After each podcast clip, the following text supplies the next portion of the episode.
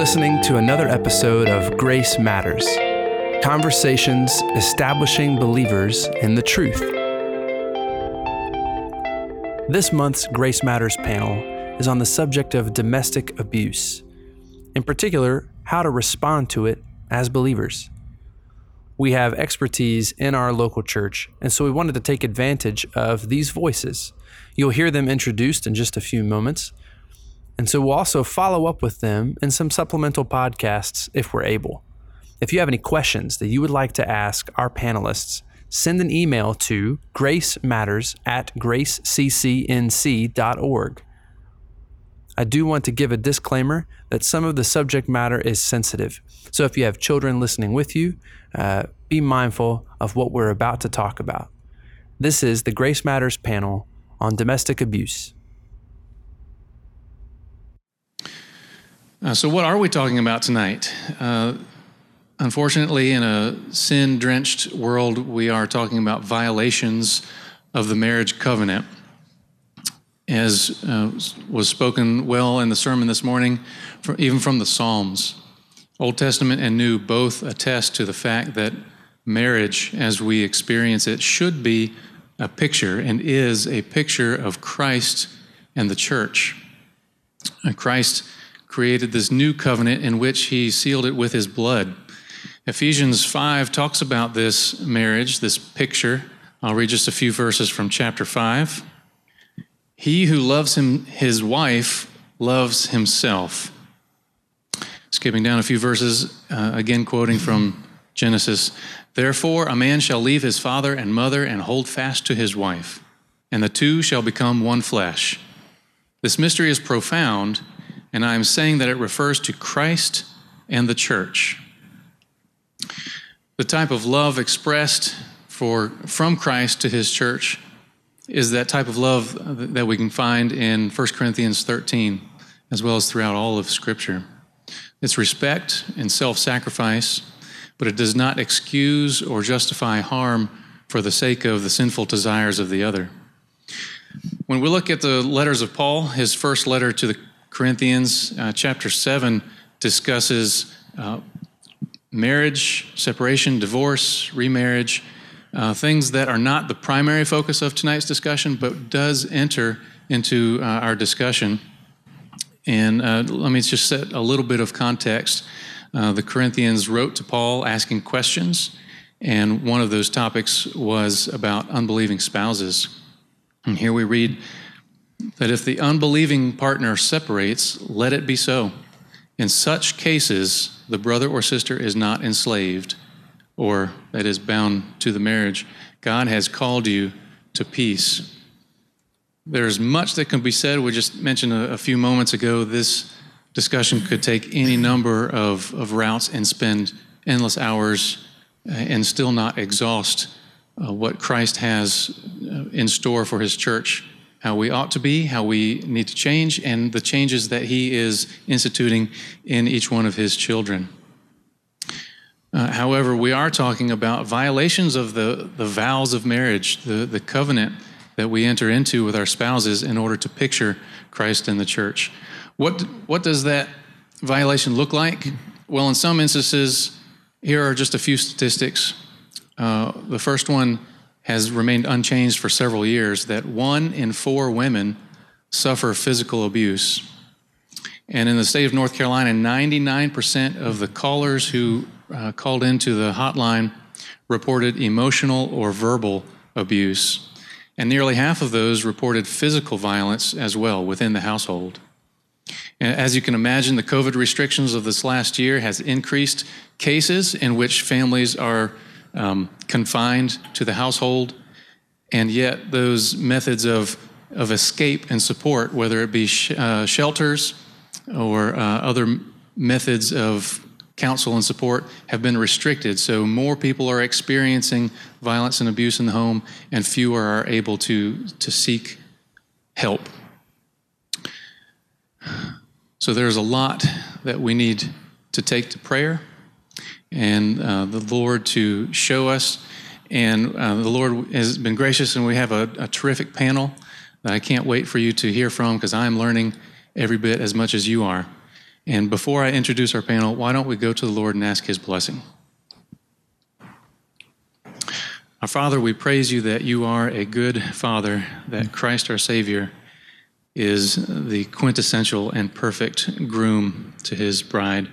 I pray, Lord, that our discussion would be honoring to you, that you would lead us in all truth, help us to be uh, edifying to one another, and that someone listening to this would be helped immensely by your hand. And it's for your glory, in the name of Christ, that we pray. Amen. Well, let me introduce uh, a returning panel member. Uh, Jamie Criswell is with us again uh, from uh, years of experience, family counseling. And uh, also to her right, uh, Stacey Thompson is joining us as a survivor and one who has walked with many others to survive uh, domestic abuse. And then Pastor Brad is um, lending a, a pastoral reflection so we can understand the theology as well as the pastoral, the personal relationship aspects. Um, and I have been blessed already in our discussion just a few days ago preparing for this, uh, how well the different aspects have fed together all from one uh, unified Christian spirit uh, to glorify God by helping our brothers and sisters in this, this tough position. Stacey, if you don't mind, I'm going to start with you and just kind of introduce why it is that you are uh, the perfect one to be on this panel and uh, tell us a little bit about your story. Well, um, I am a 21 year survivor of domestic violence, and I was in a violent marriage for 10 years. And I have experience with many aspects of domestic violence, whether it be verbal, mental, psychological, um, sexual. Um, legal and even religious abuse. Um, it doesn't matter what label you put on it. Um, physical is certainly harmful in many ways, but there are many other ways that someone can be controlled by another uh, that is harmful that may not be physical. So we're going to talk a little bit about that tonight. Um, but whatever ever the label we use, abuse is engaging in any activity for the purpose of power and control over another person, and it's wrong. No one, no one deserves abuse. You are not responsible and it's not your fault. Uh, leaving an abuser can be one of the most dangerous times in a relationship uh, because that person must um, escalate the violence to maintain and reestablish control. Um, only you know when it's safe to leave and or if it's safer to stay. And i know a lot of people don't survive. In uh, north carolina last year 134 people lost their lives to domestic violence. And the year before it was 108 so during the year of covid we had a 24% increase in homicides due to domestic violence. Um, you know when the time is right but I was fortunate and I did get out. But when you can safely do so, I encourage you to reach out. There are many um, ways that you can get help. The National Domestic Violence Hotline now you can text, call, chat. Um, it is safe to use with your browser. Um, in our area, we have Wake, uh, Interactive Wake, I'm sorry, and Safe of Harnett County locally. And you have a church family at Grace that loves you and desires to know how we can help you. Um, and there's many survivors. We are everywhere, and we will walk alongside you and we'll offer you support. So, as an introduction, I just want to tell you three things. You are not alone. Uh, you are strong. And while some who have no experience in domestic violence may see your staying as weakness, I see your strength. And uh, you are incredibly strong. And no matter what anyone on this earth says, you have value. God says so. You are made in his image. And even when someone who is supposed to love you tells you otherwise or treats you otherwise, you are still valuable. And God can bring beauty from your pain. And he can use your story of deliverance to help others like us. So I thank you for having someone like me on the panel. Um, it, it can be a difficult journey with lasting effects, um, but God is good and He can take that that is difficult and, and put it for His glory. Thank you. Well, thank you. I, I do appreciate and admire the courage you have to uh, continue to speak and to uh, share your story in, in hopes of helping others. It's um, a wonderful thing. And uh, Jamie, I'm guessing in your counseling work that you have seen, unfortunately, many stories like Stacey's. I'm wondering if you can share a little bit about what you see in family counseling.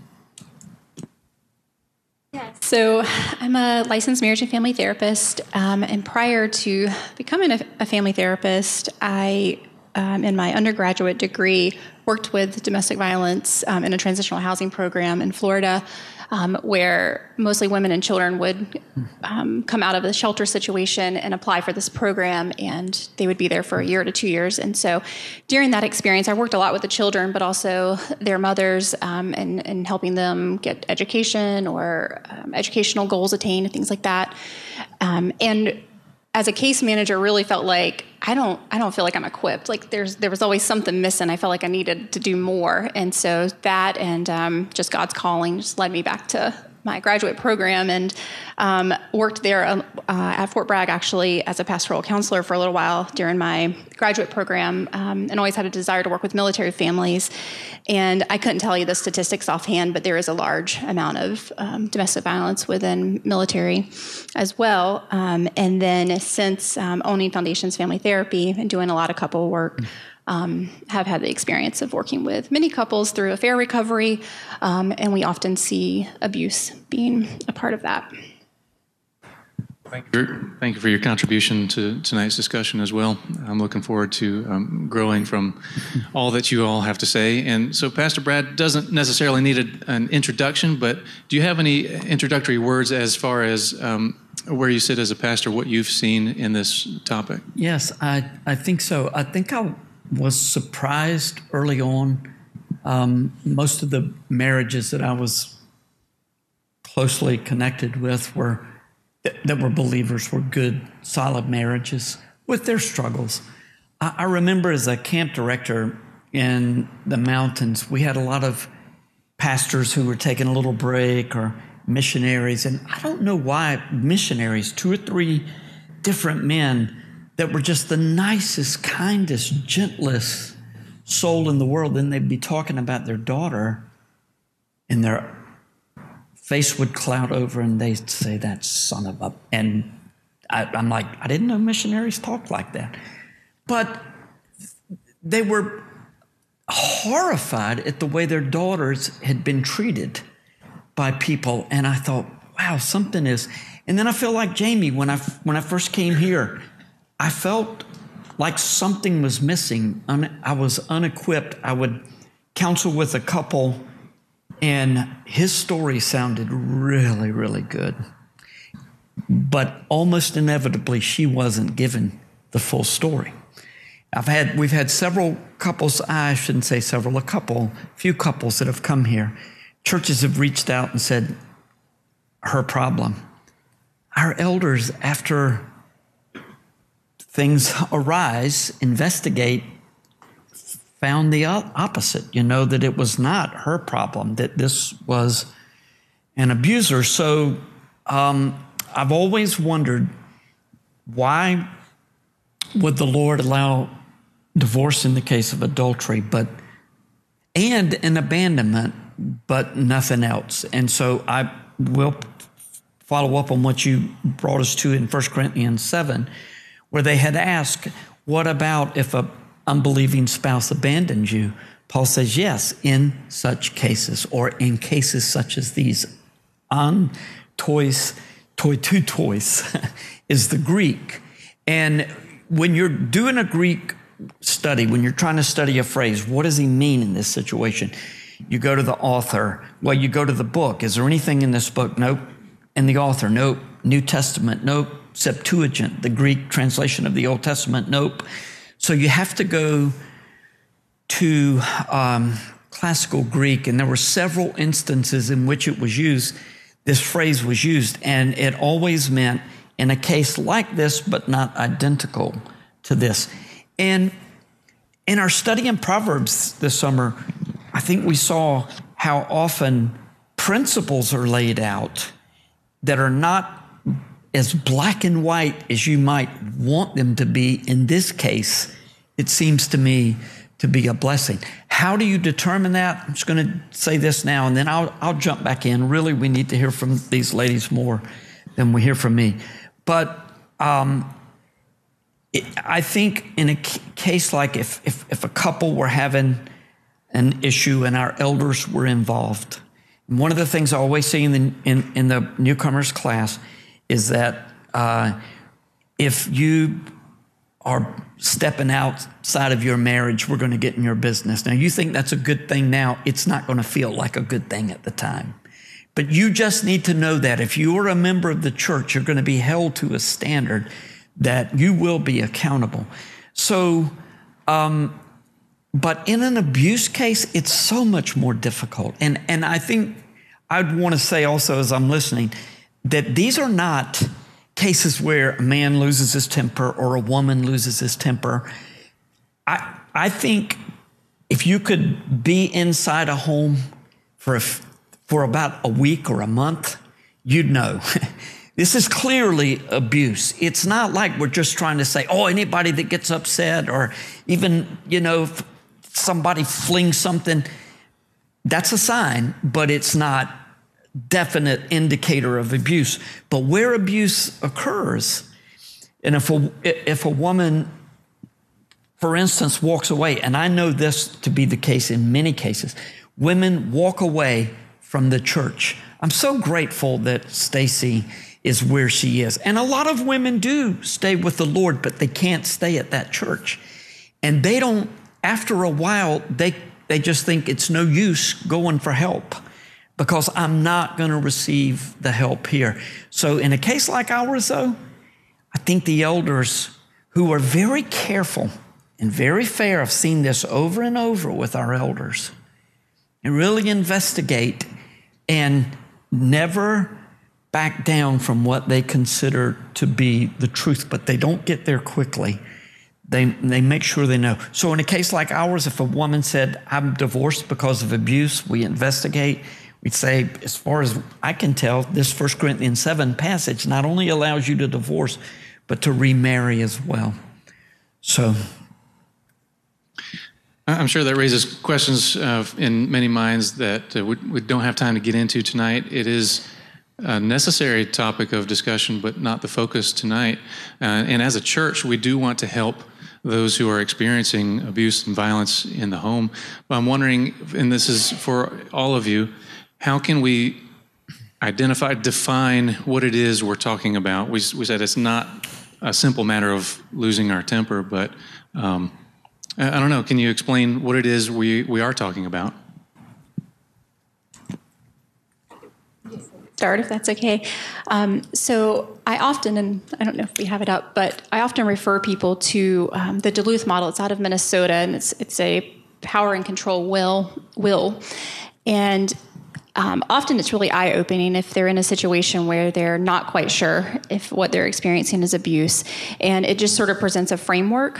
Um, and abuse is, and, and, Pastor Brad already has touched on this, but it's gaining control over another person. And mm-hmm.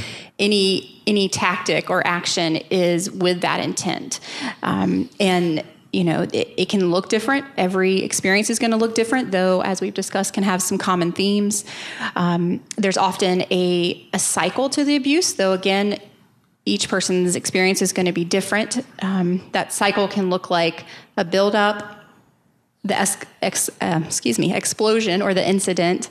Um, then the reconciliation. So this can be the I'm sorry. Sometimes um, really elaborately so with you know elaborate gifts or things like that. Again we're not talking about you know my husband brought me flowers because you know he wants to say he was sorry for something but in, in sort of an elaborate way. And then um, and then sort of the calm phase. And this is some, they used to refer to it as the honeymoon phase which i think was a really bad name personally but um, but it's sort of that calm phase where nothing was happening. And and sometimes that phase especially in the beginning as it's longer can be um, really harmful too because it, it gives a chance to say, oh, well, it was just that one time, or it was just that that just a couple times. Oh, there's so there's a lot of minimization that can happen, um, and then you know then the cycle will continue to play out.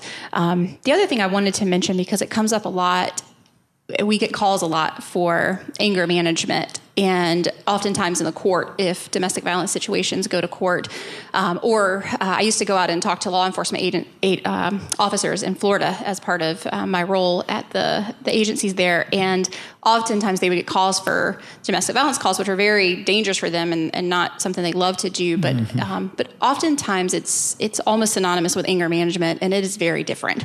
So anger is often a tactic that is used to coerce or to um, intimidate to gain power and control. Um, but like Pastor Brad mentioned, you know, if my husband has a bad day and accidentally, you know, yells at the dog, that doesn't mean that he's being abusive to mm. to me or our children. So I, I, like to throw just point that out because I think that sometimes that does get used simultaneously, and it's it's very much different. Um, and then the other thing that I like to point out is, you know, in Pastor Brad and, and uh, Stacey, has already mentioned as well that it's not just physical. So we often think of domestic violence as being physical and having physical um, symptoms or, or, signs. And um, oftentimes, if it is physical, emotional is there as well. But other, other times it can be just emotional. Can I ask? Um, what I understand is that oftentimes the, the, emotional abuse, which is can be horrific, and that push pull, that anger, then it, also the person is the rescuer. But uh, when that emotional and verbal and horrific abuse that has been private becomes public, then physical abuse abuse is often uh, going to follow. Is that is that the pattern? Is that correct? I would like to speak to the anger management real quick because I think that's very, very important to understand. Domestic violence is not an anger management problem. Right. Um, these people, whether they be men, women, whoever it is that's doing the abusing, they are in control of their actions and they choose to abuse. If the doorbell rings, they snap right out of it and they are the charming, mm-hmm. charismatic person that everyone thinks they are except the people who live with them and know the truth. So it is absolutely not an anger management problem. Now, can they get angry when they get caught, certainly, and behave recklessly. And sometimes that's how, you know, it sort of comes to light.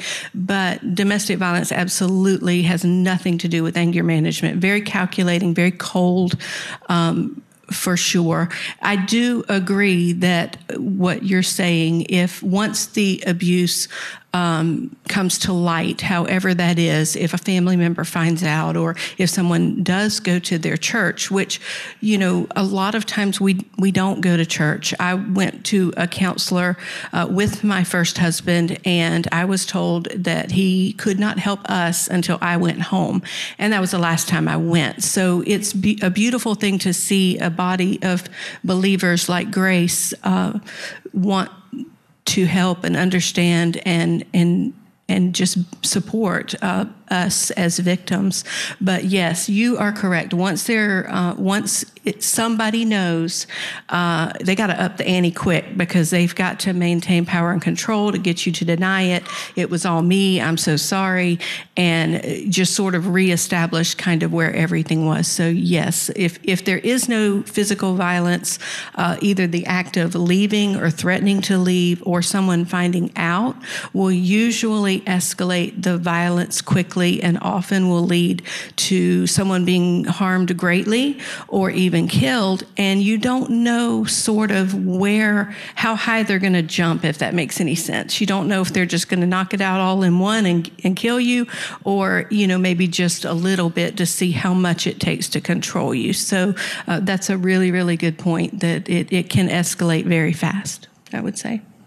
I, I kind of want to explore those different aspects of abuse that you, you mentioned earlier. Uh, I, I, think with physical abuse, it may be easier in some respects to identify it as uh, someone in a different mm-hmm. household looking on because there may be bruises or broken bones, unexplained injuries, that, those sorts of things. But how is it that we identify, even if there, uh, there may be a physical um, response to verbal or emotional? You mentioned uh, even r- religious abuse. What are these different aspects, and how can we, you know, what goes on, and how can we identify it? Well, I only have my personal experience to draw upon, so Jamie may be the best person really to speak to this. But uh, there are physical manifestations to uh, any type of trauma, and that's from my personal experience. Um, my expertise on domestic violence is the worst way you want to get it. So I don't have all the answers, and I'm not trained um, other than some training I did with Interact a number of years ago.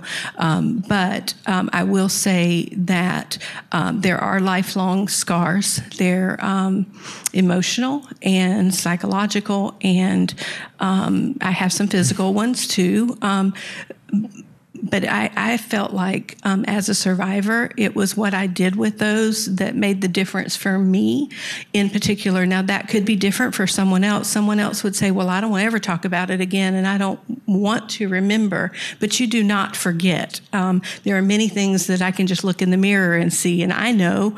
Um, so, you know, thinking you're ever going to forget is, is kind of, uh, for me, it was not logical. So, um, but I think I would ask Jamie to speak to the question that you had. Yeah, and I think you know, thank you again for sharing, Stacey. Your experience is really, really valuable, um, and and everyone's is going to look different. I think um, for the physical, like you mentioned, a lot of times there are signs. Though I will say, a lot of times um, victims in the moment get really good at hiding them as well, uh, similar to children with child mm-hmm. abuse. And so sometimes you may not know. In fact, officers used to tell me when they would go on calls that oftentimes they couldn't tell who was who because sometimes um, the abuser would harm themselves right before the officer got there in oh. order to make it look like. Mm. So. I, for the emotional piece, though, um, things we typically would would counsel uh, friends or family members on if they had suspicion. And um, and Stacey, I don't know if you could validate this or not, but again, every experience is different. But um, you know, if um, isolation is a very big one. Mm-hmm. Um, they try a lot of times the abuser will try to isolate. Uh, their spouse from other people. They don't want them having conversations. They don't want them going to groups. They might not want them to go to church by themselves. Um, the self-esteem the belittling the you know you don't know what you're talking about no one's going to believe you those types of things can be very damaging and like stacy mentioned just the the traumatic aspect of that and if you think about this is supposed to be a person that loves you like christ loves the church and um, cherishes you and values you and when it, it, feels even more hurtful when it's coming from them. And then also, they can be the rescuer in the same sense. And so, um, your sense of belonging and attachment that you're supposed to have with that person just really gets shattered and um, and the trauma gets locked in. It's very confusing yes. And and so often um, the spouse wants that love. They want that affection. They want that value. And so they may see glimmers of that and hang on to that and then excuse away the other behaviors. And so there's a lot of this push and pull um, a lot of back and forth a lot of well maybe i'm maybe it is me. Maybe i am going crazy because at some point you may start to, to believe that um, so that's that has been some of my experience from what I've I would with. like to say about isolation. You can be in isolation in plain sight. Yeah. So you can be in a family gathering, and um, my husband would stand to either sit right beside me and hold my hand, or he would stand right beside me and put his hand on my shoulder just to make sure I knew that he was there. I was told in advance what I could speak about, what I couldn't speak about, and then I was critiqued on my performance when I got home if I made him look bad. And um, I had a twin sister. Um, I had brothers who were twins. I came from a very large, loving family, not a soul knew in uh, 10 years. But I will tell you, when I went and I told my dad, he believed me. And I will say that that is probably the most validating mm. thing you can do for someone because someone who um, is uh, wanting to control one individual is generally a very charismatic person in public. Um, now we have social media, so you know it would it would look right on social media, um, but that person potentially could be a monster at home. Um, but you know we we are isolated. Um, back in the '90s, we didn't have cell phones much; they were just starting to come out. But we had caller ID, and so my caller ID was checked every day when I got home, and I had to, um, you you know, explain what I had spoke about. And usually I just got to where I just didn't even answer the phone because I would be, you know, critiqued about that. So isolation is, you know, you may see that person and they could be isolated from you, um, which is a very bizarre kind of position to be in. Thinking uh, one of the things that uh, hinders uh, us moving forward with this is in the past it was it was um, denied. This doesn't happen. Now it's trivialized. You any, anybody who says something about you that you don't like, uh, they're gaslighting. You know where where these tr- true abuses are taking place. Well, everybody does that. Or I, I don't. I'm not going to listen to you because I hear so many people say that and it means nothing. So again, these are not instances that are normal um, relationships that are having a struggle here or there. These are extreme. And would it be true, uh, Jamie, that oftentimes men who are abusers in these kind of situations, and Stacey made it clear the other day in our pre um, session count uh, pre session session that women are abusers as well, and surely we, we, we know that, especially to their children. But is it not case the case that most abusers are have a personality disorder or they're really close to narcissist or borderline personality, which again, someone pointed out to me uh, recently how we trivialize the word narcissist. Oh, he's a narcissist. No, you don't know what a real narcissist is until you're up close and personal.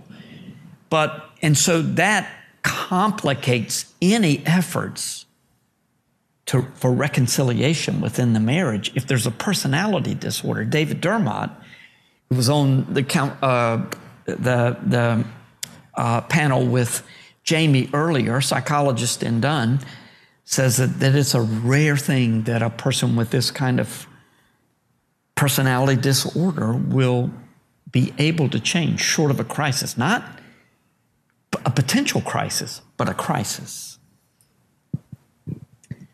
Yeah, I will um, agree with that. And it's actually interesting with DSM 5, which is the um, diagnostic statistical manual that therapists and psychologists use um, to, to make diagnoses, especially for insurance purposes. They removed the axis 2, which is where the personality disorders went. And yet um, we still see the, the diagnosis, and I learned from DSM 4, so in my head, they're still very much there. But, um, but, but yes. And oftentimes what you also see is and again, I don't have the statistics offhand, but there's a high high percentage of abusers that were abused mm-hmm. as children, and the cycle uh, perpetuates generationally, and and also what we know about personality disorders is that there's a high prevalence of trauma associated with them, and they're locked in patterns of behavior that develop from a very early age, um, usually from some type of you know tra- traumatic situation or attachment injury between the parents. And so, again, it doesn't excuse it, but it makes it very, very difficult to break because it is so ingrained in their personality and who they are as a person and how they've gotten their needs met which sounds odd to say, but it is. It's how they've gotten their emotional needs um, or sometimes physical needs met through a long period of time. So. And you want to have compassion for the person who has been abused, but it's when is when that person is abusing someone else, you, you have to deal with that before you can deal with the other. Yeah, I don't know that we can uh, go down uh, too far on this theological road, but it reminds me of um, shedding new light or new perspective on uh, God visiting the sins of the father on onto multiple generations, or even how um, uh, being broken ourselves, we perpetuate or we actualize our own sinfulness in actions, not only being but acting sinful. Uh, it's just a, a, a, nasty spiral that we, we continue in our, our sinful nature. Uh, something that Stacey, you mentioned that not even your family knew un- until you um, spoke to them. You took the initiative. Uh, I'm wondering how can families, uh, friends, home groups, how can we be equipped to either help identify or be available for someone who, who needs someone to talk to? It does take time for someone to be ready to let mm-hmm. you know, and uh, we've got a slide up, um, and you're usually tested, and so this is just an example, and how you react to that can really either open that person up for the future if they're not ready to completely divulge, or can shut them down and say this is not a safe person, and um, just also realize that the the person themselves. Um, is desensitized to violence. Um, oh, it's not that bad. Um, you know, or I made him mad, or I realized that, you know, I should have, you know, not spoken in that tone of voice. And so we accept responsibility uh, for someone else's behavior, and we are told that it is our fault. It's not, but that's what we're told. And of course, as human beings, we make errors, uh, just as anyone would do. And uh, sometimes the harder we try not to make an error, the kind of the more nervous we get, and we make more errors, and so it kind of escalates. But I would say, um, to answer your question, that if someone tells you any any of those things or just says you know i need a friend. I, i'm being abused just listen. Um, you may be shocked, uh, and probably will be. Um, internalize that. Don't vocalize it. Oh no, not that person. He's so nice. And what are you going to do because he supports you? And what, what about the kids? You know, I mean, I mean, of course, all these things are going through your mind. They've gone through my mind. Um, but be that safe place. Validate them. Um, don't question whether or not the abuse took place. Um, I love you and I, I, will listen. And they may say, that's, that's all I want to say right now. Um, is there anything you need um, that, that can help a lot? But I hear you, I believe you, um, and not, oh my goodness, that's no, no, no, that that would never happen, or I can't believe that. You know, y'all have been married for years. You look so happy. Again, these are things you're thinking. Just don't say them out loud because it will shut them down. They're looking for a safe place or a safe avenue. And even me, I, I refer. Um, I was telling Jamie, you know, I'm here. I'll listen. I believe you. Um, do you want me to listen to your safety plan? Um, what do you need? And okay, and this is where you need to go to get help because I'm I'm not an expert, um, but I'm a friend and I will listen. Um, and there are agencies and there are professionals that can help. Uh, there are barriers to get to those. There are barriers to leaving, uh, financial barriers, um, shame. Um, you know, if if you're a religious person, you know, and and you don't believe in divorce yourself, and you know, you wonder how are you going to navigate this. Um, you're going to be in your mind you're going to be labeled um, a divorced person and maybe that's meaningful to you and, and, would make you feel bad and so you know there's all of these things that keep us where we are um, compassion what you're talking about for uh, someone who maybe we know was abused as a child and um, but at some point can't um, you, you just can't stay.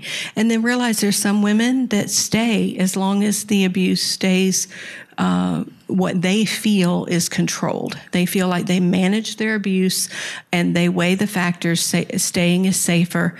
And until some type of crisis happens, even with the person who's being abused, um, like their child is harmed or something just that they will not tolerate for whatever reason. And there's no right or wrong on what someone will or will not tolerate. And I judge no one, but there will come a time when they will need to leave and they may have every safety plan set and be ready to go. And then they may find out that they have to leave with no warning. So, you know, if you have opened up that conversation and have been that person's safe place, if they're in an emergency situation, you, you could get a text or a call and, and be ready to help them. So here's a question that I have.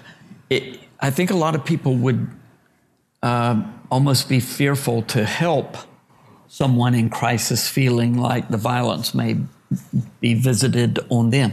What is that the case that a person surely possibly could be violent with someone who's doing rescue, or is it more often than not that that, that an offender it may talk big outside of the home, but that's pretty much where. How dangerous is it to help someone? again, I think every situation is going to be different, and so I hate to generalize, but I, it it is it can be very dangerous, and that's going back to the police officers. You know, when when I used to go out and talk with them, um, they would say that they would, you know, it is one of the most dangerous situations that officers go into. Believe it or not, is domestic violence calls, and so it can be. And even at our practice, we um, we have certain things in place to make sure that if we're seeing someone that is in an abusive situation or that has left an abusive situation that they feel comfortable. We have door codes on our on our um, practice that we give only our clients so no one else can come in and we switch them out and things like that. But we're certainly not a, a secured um, agency like domestic violence right. shelters and, and things are. So sometimes that's the referral that needs to be made and if you are someone that's involved typically the abuser is going to first and foremost go after the, the, the spouse yeah, of the victim. The um, but like Stacey mentioned, if they feel like they're getting away and, and I have no control and they will up the ante to whatever point that may be. And if they feel like there is a person, you know, mom or whoever, a friend is, is getting in their way, then it, it it absolutely could be dangerous in my experience for for them. So sometimes the best way to help may be to get them to a place like Called to Peace or Interact or one of these shelters that are set up because they are trained to deal with that and, and have the safety measures in place. I think you're already hinting at it, um, putting out some of those resources. And um, I, I, guess just for my own sake, too, I want to make clear that for, for everyone listening in, that Stacey, you're not talking about Bob from years ago because I think Bob has been wonderful, right, for you and for the church as well. Yes. This is a, a previous yes. relationship. So I was married to my first husband for 10 years and we had two children. And um, I remember when he said, uh, No one will want you. You know, you've got two children. You know, you've quit your job to be at home and, you know, you're just going to, the, nothing until, until you come back, you know, you're never going to have anyone love you. And I re- remember thinking, that that's going to be okay, you know, because what I live at home is not love. And I knew that. And God loves me, and that was enough. And um, I, I did meet my second husband, and um, we have been married for 18 years, almost 19, and uh, he is a very loving person and a very kind person. And I will tell you that every day, um, I get up and I say, Thank you that I am not afraid in my own home and that I may disagree with my husband or I can have a bad day and maybe be, uh, make a smart comment or uh, that was, that was volatile in my previous uh, home. And, um, you know, it, you, it's just one of those things that until you um, experience it, um, it, you know, my story is not any worse than anybody else's. violence in any manner, whether it's verbal, physical, uh, however uh, someone chooses to control you, um, is is devastating to a person. And um, I just remember, you know, thankfully, um, I had a strong faith, and um, I put down. We'd been in the Psalms this summer, so I went to a Psalms, and I went to Psalm 46. God is our refuge and strength, the very present help in trouble. Therefore, we will not fear. And I remember many, many times crouched down and praying, God, you are my refuge and my strength. I will not fear. And God was with me. He did not not forsake me. And if I never met my second husband, I was going to be okay on my own. And my children and I were going to survive. And we had decided, and then God blessed us. And we're very thankful for that. Um, I'm not saying that you can't reconcile with a spouse who um, has been abusive. Um, certainly, Jamie would have much more um, expertise on that. Um, but I, I, tried for 10 years uh, to save my marriage. And I uh, was sort of um, uplifted as a survivor. And I say very often, if you help us a victim, you help us all. And when you were saying uh, when we had our pre meeting that um, domestic violence is not a marriage problem, and I thought, you're right. It's not. It's a sin problem.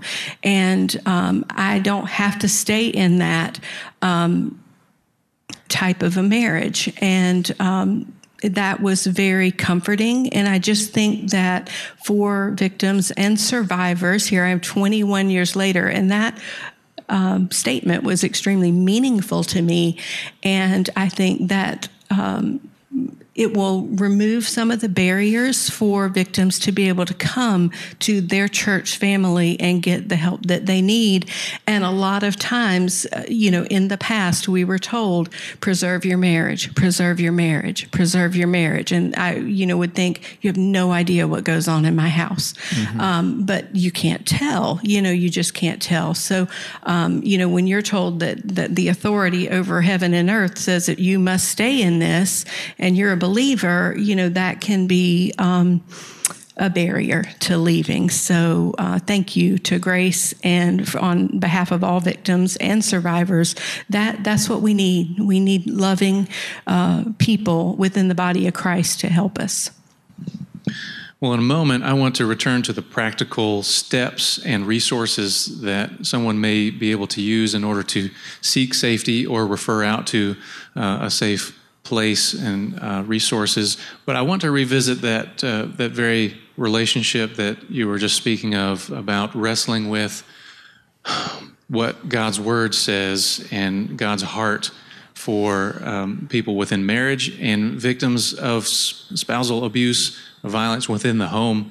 Um, I, I want to I think finally hear from Pastor Brad, but I want to work my way down the line and, and ask Jamie and then Stacey, what have you seen or recommended, or how is it that you have wrestled with um, Christians seeking to do what's right in God's eyes in a situation like this? And then finally, for Pastor Brad, how does Grace Community Church understand God to be speaking to this situation?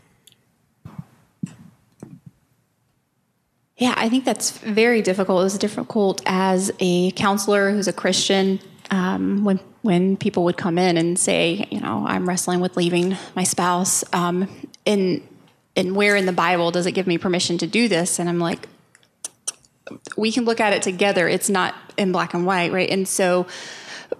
Um, and not wanting to lead them in the wrong way, certainly, um, but also like you said, Pastor Brad, um, just feeling like I just can't understand how it would be allowed under this condition and not this because everywhere else in the bible this is not how love is defined. So that was sort of what i would go back on is and i think you mentioned that Stacey in one of our pre-meetings and that's what i would fall back on too. Like it, it may not say verbatim that if there's abuse you can leave um, but it does say well, this is what love is and um, and this is not what that would look like to me. So i think helping people to walk through that certainly as a, a therapist i'm not going to make a decision for them or tell them what they should do or shouldn't do, but um, trying to to lead them through there. But I can tell you that is a, a very real barrier and challenge for people that are believers to try um, that are in situations that are abusive and not healthy.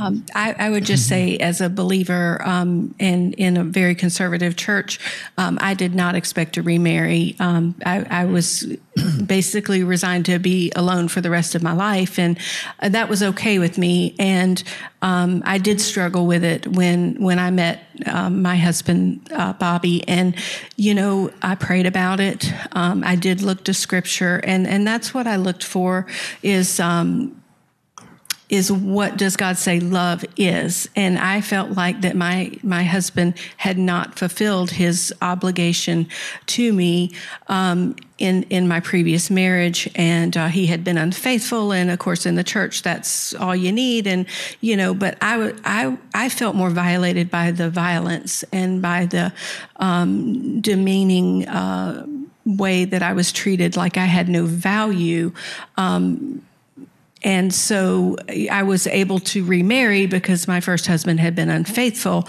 And I, you know, but for me, I, that wasn't the reason that I got divorced. Um, so, you know, that that is a struggle. I think that's a very individual decision that honestly I'm going to go ahead and pass on to the pastor because that is honestly the person that you would be talking with uh, with premarital counseling and things if you were going to remarry. And I am definitely not a um, authority on that?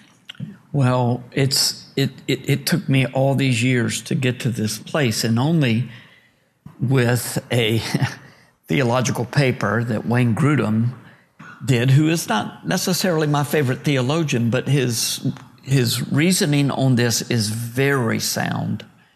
Um, that an abandonment of the covenant relationships that relationship that is, an, is, is extreme. If a person commits adultery, that's extreme. I, I, I think sometimes when uh, someone has been unfaithful in a marriage, the other person starts to walk away. Many in the church will say, "Oh no, he, he's repentant. She's repentant. Give them a chance." And I'm, my response to that has been for years. Also, we're more spiritual than Jesus now. Okay, good. Just wanted to know where we stand. But Jesus allows because that, that is a, a, a, breaking of trust that is really extremely uh, difficult to, to, to, win back.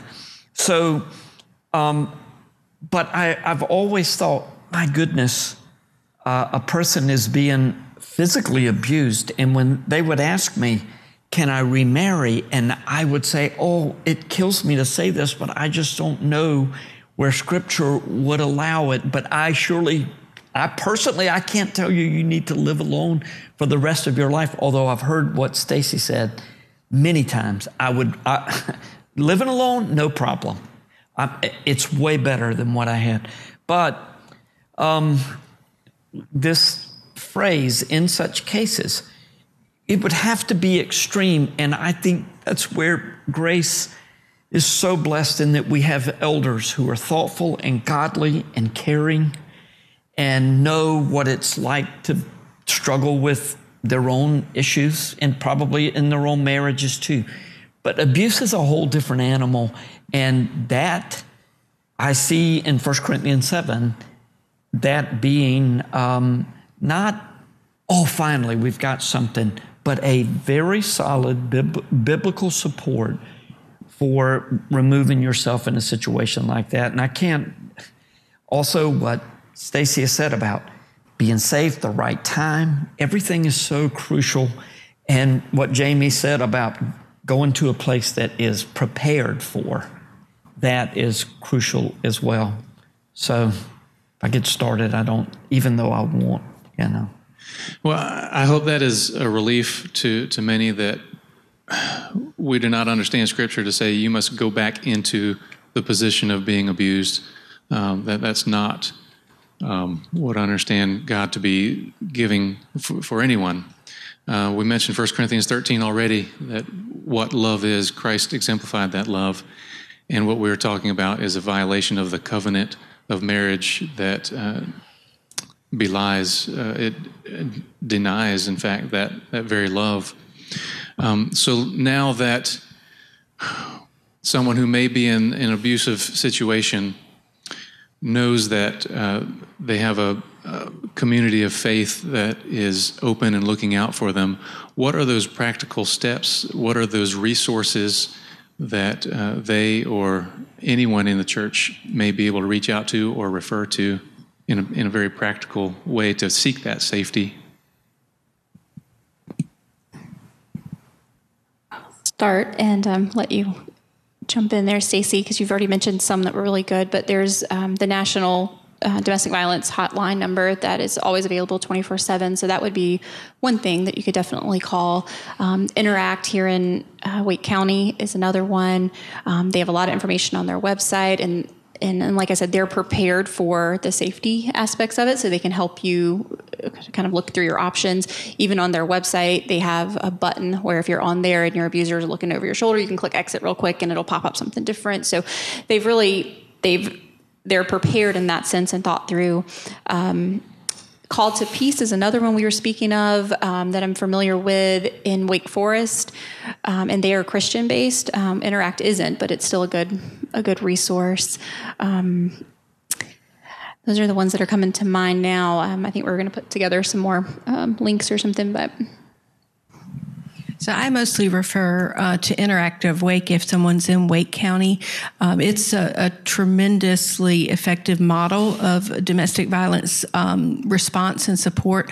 We have um, at Interact um, Raleigh uh, PD DV division is on site, and legal aid is on site, and there are many services that are needed. And so, rather than someone having to go all over Raleigh for many different appointments and things like that, um, you can find all of it under one roof. So that's a great resource in Wake County. Um, not a Christian organization, but certainly prepared um, to um, handle most really any situation that you might be in. Um, there are those who will volunteer to go sit in court with you, will help you fill out your protective order, um, just many things. Make a safety plan. Some of these things that you just you you have to do it. Um, you have to be careful. You have to have a plan, and you have to uh, you have to sometimes get out quickly. And then the one in Harnett County that I refer to is Safe of Harnett. Um, it doesn't have quite as many resources on site, but they can certainly help with the safety plan, protective order, and um, get you the resources that you need in Harnett County.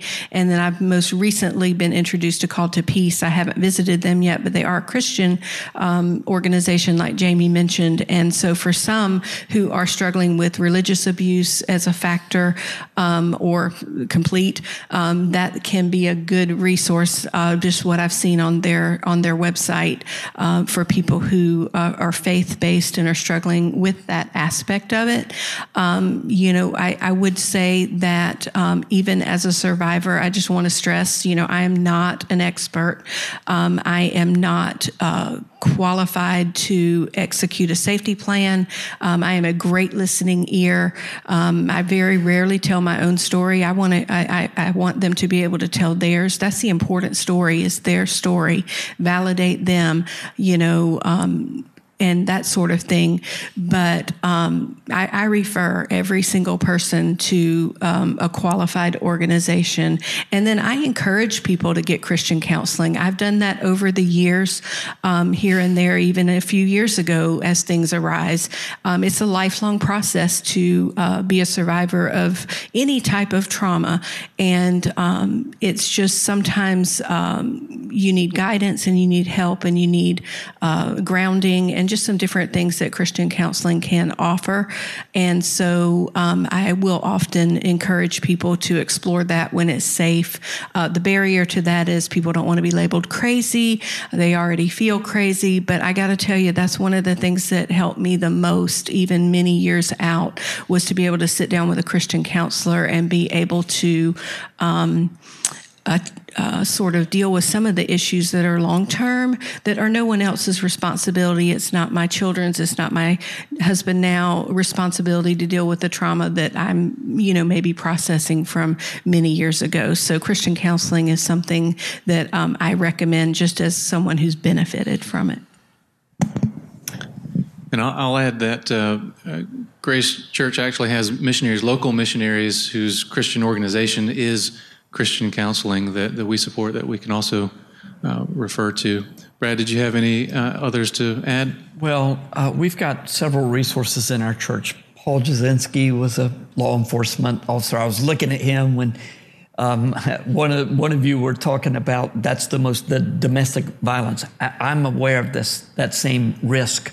When I walk into a home where there's stuff going on, it's it, it's dangerous. Um, and then also Charlotte Arthur.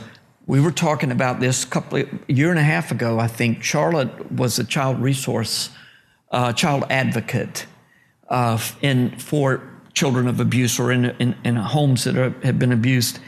And I was telling her about what I had just learned from someone talking to me about the book The Body Keeps the Score, which is consistently one of the top selling books in the country how that almost all victims of abuse develop autoimmune issues. That's how serious what we're talking about. Just because somebody has an autoimmune doesn't mean they're living with an abusive spouse. But if you are living with an abusive spouse, that is going to be uh, likely. So I think the biggest thing, what somebody mentioned the other day, pre marriage counseling. Oh my goodness, helping people know what to look for, what the signs, because almost everybody that comes out of a situation like that looks back in the dating stage and says, you know, I should have seen this, this, and this. But again, Christians need to be very careful how we counsel them. Oh, just get together and, you know, if you love each other, you're both working on your issues. But I think the great resource is Stacey saying, please come talk to me. Women especially need to talk to women first. It's and, and it can be very intimidating to, to go to an elder board of seven men. We would always encourage a woman if she feels if she needs to speak with us, feel comfortable, please bring another woman into that meeting. But just the resource of having listeners, and I'm sure I'm volunteering Charlotte to uh, step up in that. So she's uh, she's upset with me, but no, she's not really. She's going to abuse me after this. just kidding. But I'm sure that there are many people who would love to to help. And I've uh, sent some resources on in speaking with women who found certain books helpful, Christian books helpful, especially in the recovery stage. So some of those may make the um, the yeah, I think in a moment here we'll, we'll actually put up um, a list of reading resources or websites as well that uh, people can go to. But I do want to let you know that all these slides and list of resources will be made available. Uh, they'll be put up on the, the website. So wherever you can go to uh, download and listen to this, you can also get get that information in front of you. Uh, before we put up those final resources, um, I'm going to ask David: Do we have any Slido questions that uh, to address the panel? No, quiet crowd tonight. Okay. Uh, any other departing words about domestic abuse? How um, those in abuse relationships can seek safety, or how those who are not in a domestic abuse uh, situation can be available. Any parting words for us tonight?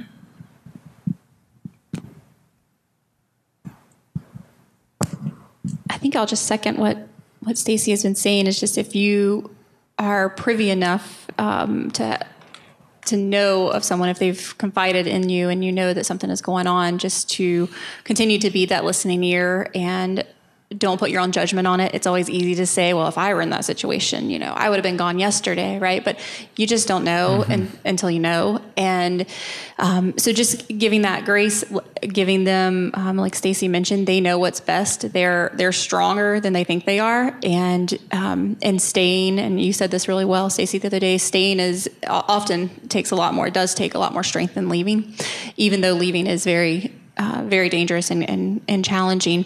Um, but each person's situation is going to be different, and so they will know. And so I would just encourage not pushing that as the first resort. And I think sometimes, even as um, therapists that I've, I've um, worked with, or even myself, especially in the beginning, it's very quickly to you want to help so bad that your initial hunch is, well, let me help you get out of this. Like, what do I need to do? Where do we need to take you? Um, and that's just not always the the best first step. Um, Stacey mentioned safety planning. That's always a good thing. We always do that with people. Um, we used to say in Florida we would have them pack a hurricane bag. That could probably apply to North Carolina as well, just to have important documents, especially if you have kids, just somewhere. So if it does become where you have to leave quickly, um, so that might be something you could recommend. But um, but we're just really being available and, and listening and and waiting for their timing. I think is is key. And the only thing that I would add is if someone does confide in you and they're not ready to leave yet, um, don't force them to by telling someone else or helping too much. Um, one thing that is important to understand about people who um, are surviving domestic violence is is they've not had any control over their lives. They've been controlled by an individual um, in in very um, demeaning ways, and allow them the dignity to make their own decisions. They're living there. They know what is the safest, and they actually may not want to leave for any number of reasons, and all of those are valid. Um, it you know, like Jamie said, you might have left yesterday or the first time somebody hit you and maybe you wouldn't have. You just, honestly, you don't know until you're there. And um, so, again, just verbalizing those kind of things, even if you're horrified by what you hear, um, we, we understand that, but that can sometimes, uh, you won't pass the test if that makes any sense from that slide that we showed. But you don't want to force somebody to do something they're not ready. Just remember that statistic 75% greater chance of being severe, uh, severely harmed or killed during the time that they leave. So you may help someone and they may be ready to leave, and you have the U-Haul ready to go, and they call you either that morning or the night before and say, "No, no, I'm not doing it." And you know what? You just have to be ready next time. And if it comes to the point where you know um, you're not willing to help anymore, um, refer them to someone who can, because that's understandable too. Um, and it takes, um, on average, just statistically, um, seven uh, times to make it stick, is what we say. So you know, one person may leave the first time and never go back, and someone else might like may leave 15 times and go back and forth, back and forth. But the average is seven. Uh, mine was two, uh, but everybody's is different, and their story is is just that, their story. So you can't force someone to do it if you if um, if you think it's like ripping a band-aid off and okay the u-haul's here we're going to do this uh, they could be harmed uh, for sure. And i would just say um, it is a real concern um, if you are concerned that your family may be hurt um, in in helping someone that's valid too. And uh, certainly um, you could refer them to um, interact or safe or somewhere uh, where they're prepared or you know if they need to go get some things they can call an officer who will go with them i mean there's any number of ways that these things can be handled uh, where you don't have to put yourself in harm's way yeah, the only thing I would like to add is just what I said this morning that I, I promised to say tonight. The church cannot treat abuse problem, continue to treat abuse problems as if they're marriage problems. They're not. They're they're different. And I do, uh, in the number of instances I've counseled people in these circumstances, affirm every single thing that's been said tonight. You can't know until you know. And I think especially we need to be very careful how we speak with women who have children who were in harm's way but still didn't leave. You don't know until you're in that situation. And you can't ever, never say something like, how could you leave your children in danger like that? You, you don't know. It, the psychological damage is so great um, that you make decisions that you regret later. And we need to be extending grace. And I wish I had something to offer, like for guys who are in this situation. Men will come for counseling, but in a circumstance like this, I wasn't aware of what I was uh, watching, it wasn't going to change. It was just to extend it a little bit longer, you know, and uh, so there we go. I got nothing else. First time for everything. well, if we do have that list of just uh, excuse me, uh, one more thing.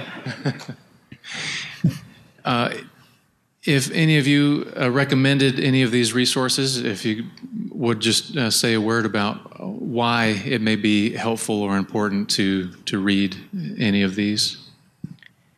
I think those may be all uh, recommendations that I made based on women who have read these books, you know, and have found them helpful. Uh, maybe the first one, not as much angry men and women who love them. Uh, it sounds like a really great title, but I don't.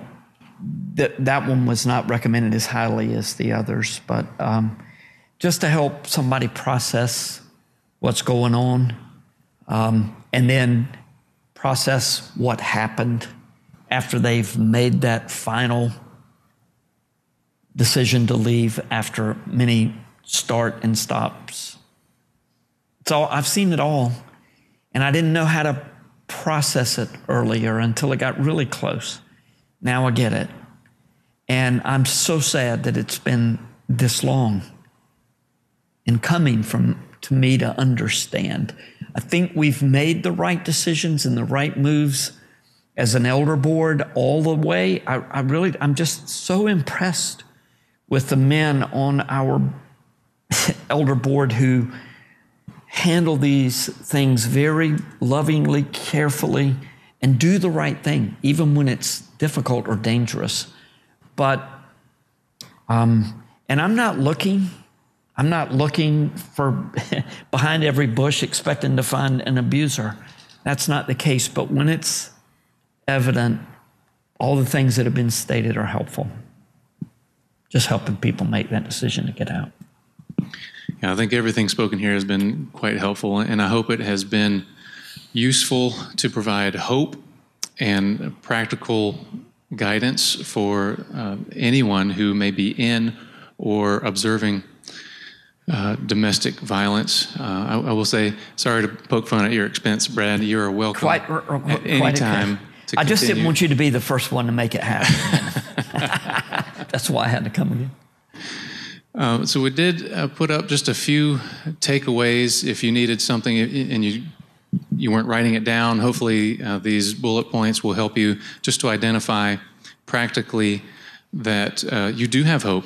Christ is um, your great hope, and He works through His church, His people. Let us be a resource for you if you are experiencing this, or if you recognize that maybe you are uh, a perpetrator in some way of, of abuse, let the church help you eh, so that uh, we're the vehicle of Christ helping you. Um, I will say I appreciate and thank each one of you, Jamie, Stacey, and Pastor Brad, for your contributions today and um, being willing to carry this forward. And it, it is, in some respects, um, sad that yes. the American church has uh, taken so long to identify and, and really step up to what we have needed to do for many, many years, generations.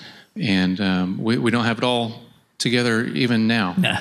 But uh, the Lord is continuing to be gracious to work in us and through us. And with that, I think we will close in, in praise and prayer. Father, we thank you for this time this evening for your guiding us um, as an assembly of, of the redeemed, uh, that you have graced um, tremendously. We can uh, number uh, each year that Grace Community Church has been in existence, uh, just count the blessings of your protection and guidance, uh, the power of your Spirit working in and among us. I pray that that would continue um, from this conversation outward, that those uh, who are experiencing domestic abuse would find hope and safety, and that you would use your people to do it. May we be willing and available vessels for your use. We praise you for providing all this for our good and ultimately for your glory. In his Christ's name we pray. Amen. A reminder if you have any questions, please send those to Grace Matters at graceccnc.org. And hopefully, we'll get around to following up with our panelists for some supplemental conversations around these issues of domestic abuse in all its various forms. A link to all of the things mentioned, in particular some of the resources, will be posted on the podcast page on the Grace website. If you're listening elsewhere, you might not be able to find this link. So go to graceccnc.org and find the Grace Matters podcast page in order to follow up with a PDF that has all the information referenced tonight. You've been listening to Grace Matters Conversations Establishing Believers in the Truth.